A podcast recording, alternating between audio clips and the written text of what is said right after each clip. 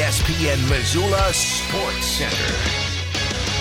Missoula Loyola has effectively carried the momentum of last year's unforgettable playoff run into the first month of this season. Hello, I am Colter Nuanez. The Rams won just four regular season games last year before going on a playoff run to remember. Loyola ripped off three straight road playoff victories, including winning at top seeded Bigfork to advance to the Class B title game last season. That momentum has continued into this year. Friday, the Rams posted their third straight win over a top 10 team. Third ranked Loyola rolled to a 52 0 win over number 8 Bigfork to highlight Friday's Class B slate. Florence, the two time defending state champions and Loyola's fierce rival, also kept rolling, posting a 44 27 win over Huntley Project to remain unbeaten. Eureka also moved to 3 0 with a 54 0 win over Cut Bank. The biggest win of the weekend in Class A came as perennially powerful Dillon defeated previously red hot Columbia Falls 21 19. The second ranked Wildcats started out the season with blowout wins over Frenchtown and Browning before running into the salty Beavers defense. Second ranked Hamilton kept pace and handed Bigfork its first loss in Class A by beating the former Class B Power Vikings 35 14 behind three total touchdowns by Tyson Bowder. And in Class AA, Butte rallied from a 27 point deficit to defeat Kalispell Glacier 28 27 with a blocked extra point serving as the game deciding play.